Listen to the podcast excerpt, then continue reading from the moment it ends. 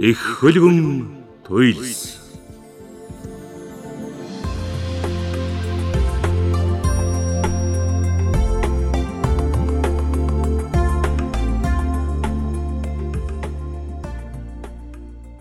Эрхэм сонсогч та бүхэндээ соёлын гавьяацтгэлтэн авдын шар толгойн говийн ноён гэгэний тууж зохиолыг Монгол улсын ардын жүжигчин Гомбын Аравдангийн уншснаар хүргэж байна.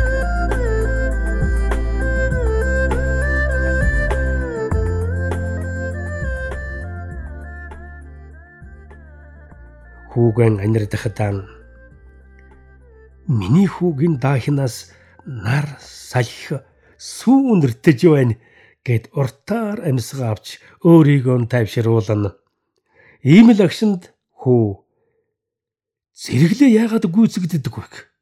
Солонго яагаад мэрэгддэг вэ? Цуурай яагаад адилхан дуурайдгийг бас бас олон зүйлийг шалгаж амжина. Энэ удаач гэсэн. Ажаа. Өө. Тэрийг хардаа. Юу вэ? Үүл. Гайхах юм юу вэ? Үүлэл байна. Үүлийг гаргаар амбарж үзвэл ямар бол? Тэр цагт үзэгдэх өнгө нь ямар байх вэ? За, хош гэм. Юун элдвэ юм шалгаадаг юм. Тэртээ тэнгэрт байгаа юм чивэд хоёрт ямар байх нь юуны хамаатай юм? Далайн төвөөс үүл гарах нь сонин. Үүл гараад огторгууд бөөмнөрөн жигдэрх нь сонин. Жигдрээд тэнгэр алгуурханаар дуурсах нь сонин гэж шүлгэлэн хэлэхэд нь хм Үгүй чи бас даалай гэж юу байдгийг мэднэ. Мэднэ, мэдлгүй яах вэ? Хүмүүс барагдсгүй ихийг далай гин. Харин яхаран төмөр сүргчний ванчингойг харамч бирд гинвэ. Бирдийн нүдэнд далай харам гэдэг.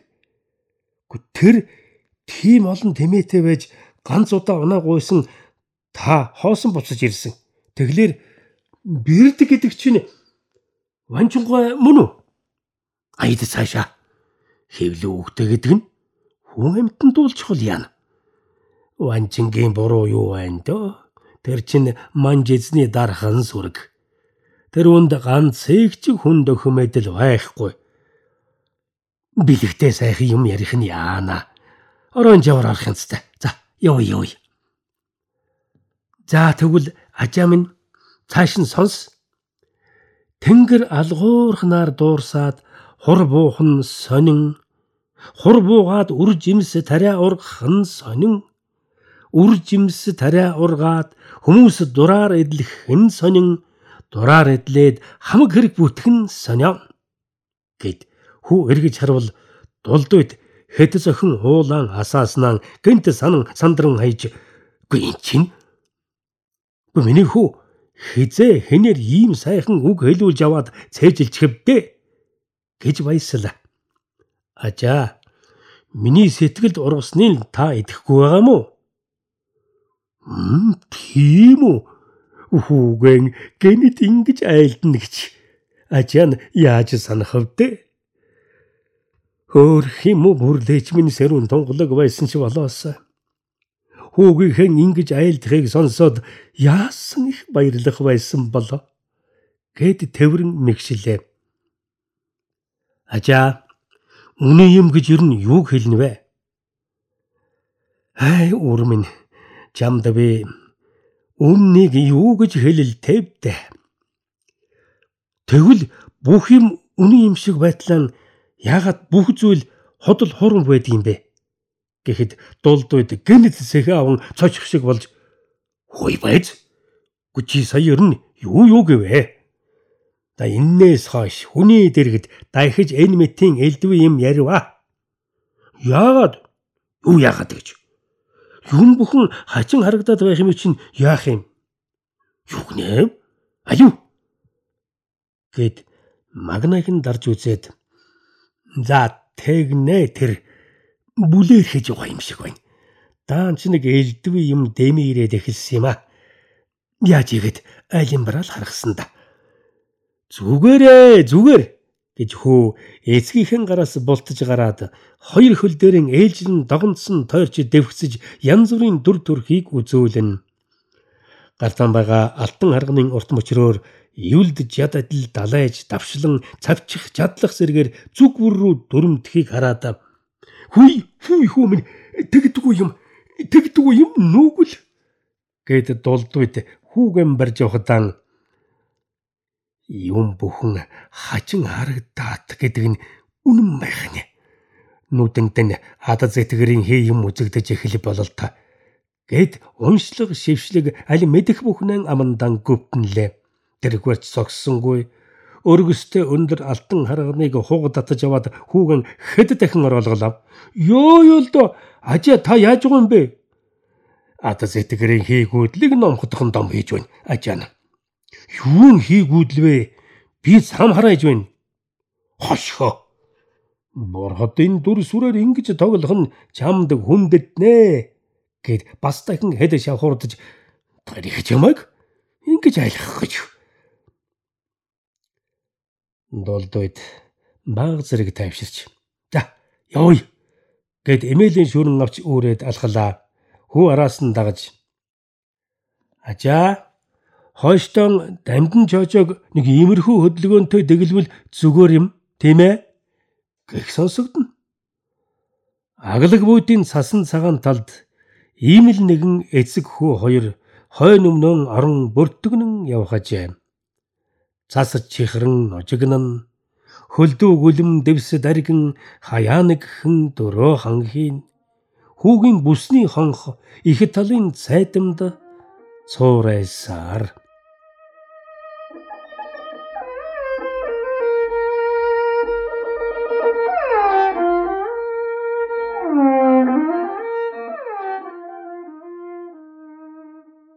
Өдөр нь нүүрэн дээр шахам тусаад байсан барзгар хүрэн хадтай бор хайрхан гэх уул үдшийн бүгэн гэгэнд ойрцсноос цаашгүй тэр бүхэн дайн дүнсийн. Хаа нэгтэй чон улих бүрг бүтгхэн долдойд хүү хоёр энэ мэтийг бишгүй сонсож явсан тул ёор ажрах янзгүй алхсаар. Гэвч хэн хэнэн цоцож тамирдна Хэдэн хайлаастай гуу жалгаар орж ирвэл ганц хар гэр харагдсанд урам сэргэж тэнхэл орох шиг болно. За байж. Энд чинь хэнийх байхсан бilé. Юнтэн гойхвол гурван гэрээр юм байл та. Гаднаа ганц тарих мал байтуга нохойчгүй юм.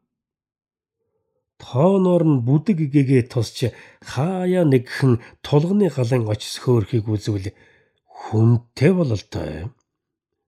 Аз таарахад айл таарсан нь их юм хүмүүн бэрч үзлээ.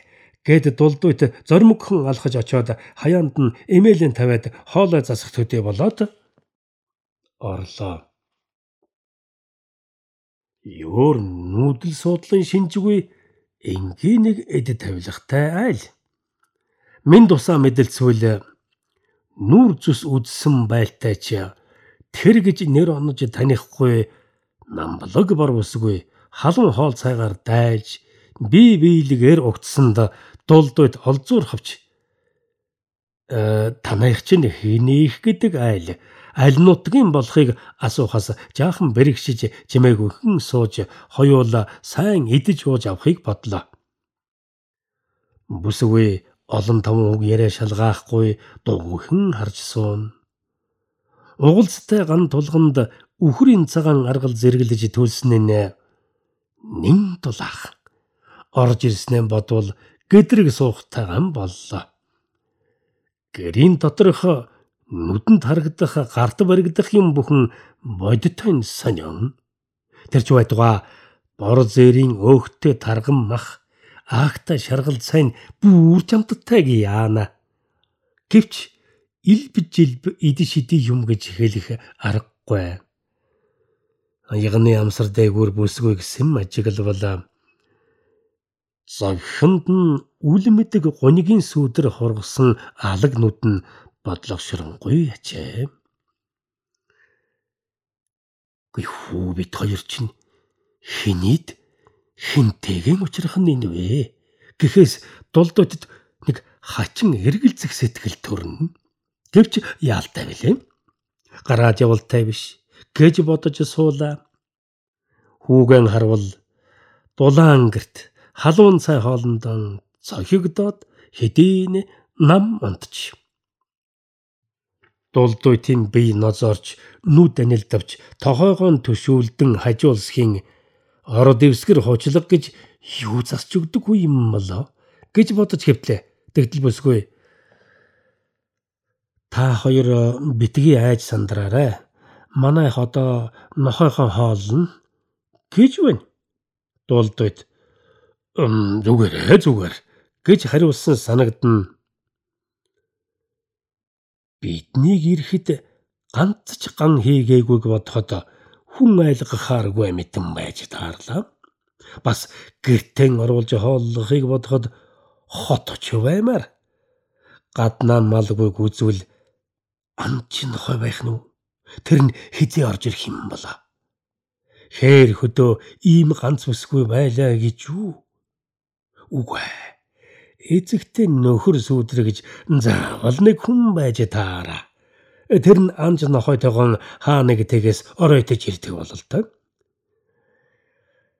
Сайхан л төрсөн бүсгүй юм да.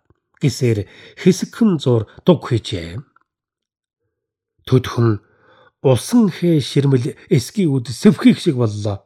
Нүдэн раядан алгуурхан нээж харах чам болвол толгоны өмнө урт модон идүүр харагдаж хэд хэдэн чон салхиж явар цан хүрэгтэйгэн чигцэлтэн орж ирлээ. Дулдуутын хамаггүй зарс хийж арайл дуу алдсангүй унтаа хүн болж нүрэн дарсан гарынхан салаагаар харсаар хэвдлээ. Шөлтэй хоол бололтой хэдэн зэрэг шал шал долоож идэх нь сүртэй. Бүсгүй хаяан бүхэл мах нэмэх тусам тэд бие биенээсэн өрсөлдөн хар яр хин хэтрэлсэж салхиж явар хургасан саарл сэрвэнийхэн үсийг өрвс өрвс хийлгэн. Тэдний идэгч гэж дээ соёо шүдэн яралцуулан архирж бие биенээсэн өрсөлдөн алид арилсан бүхлээр нь залгилгажээ. Нилээд хожуу үүд дахин сэвхийж даах шиг том чан орж ирээд иш тишин өлөв головхийн уруу ламан шилэнцсэн цад талаар нь жихэлдэж бусдын сүдрээр шургалаа гэрийн эзэгтэй. Өнөөдөр чамд хоол өгөхгүй. Талаар нэг сэгзэн байхад тэрнээс олж ид. Яах чи ядарсан айлын хотноос төлөг шүтлэнг хороонов. Гар. гэж зандраад том модон шангаар хүзүүн дээр нь буулгалаа. Тэрч годхин гарлаа шонсыг хооллож дуустал дулдуйд хөдөлж чадсангүй. Нөгөө том азарган чон үүдээр дахиж шагалдсангүйд тэр гайхлал ганц унаанаас минь салгасан байж таараа. Азар хүмүн сэрж айж зочсонгүй тайван сайхан унтж байх шив. Харин энэ хүүхэн ямар хүчтэй хүн байх нэ галын гэрэлд царай зүсэн улам туяараад ямар сайхан үсгэлэнтэй харагдана вэ? Эгэл биш бололтой. Арай өнөө үлгэрт гардаг үнсэн дээр гурав хөрвөөддөг нь биш байгаа. Энэ хитэн чоног гаргалаар бүсгүйгээс элдв долоо юм шал гай байц. Нэгэнтэл нүүр тулснаас хойш айх хэрэг алга. Гэсэн шүү юм бодогдно. гэж өөрөн ирэхгүй нам унтжээ.